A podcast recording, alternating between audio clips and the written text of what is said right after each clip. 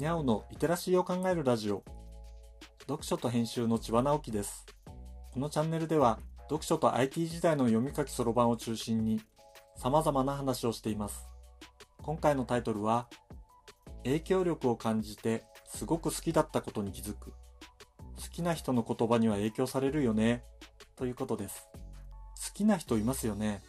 前から好きだったんだけど何かのきっかけでもっと好きになることってあるでしょう？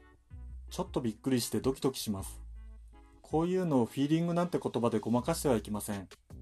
知らず知らずにその人の考え方に触れて、自分の考え方がその影響を受けていて、ある日その人が発した言葉が自分が日頃考えていることと同じだって感じた時、ドキドキしてもっと好きになっちゃうんです。人は案外単純で毎日のように触れる機会がある人を好きになってしまいます。あまり怖い方に考えないでくださいね。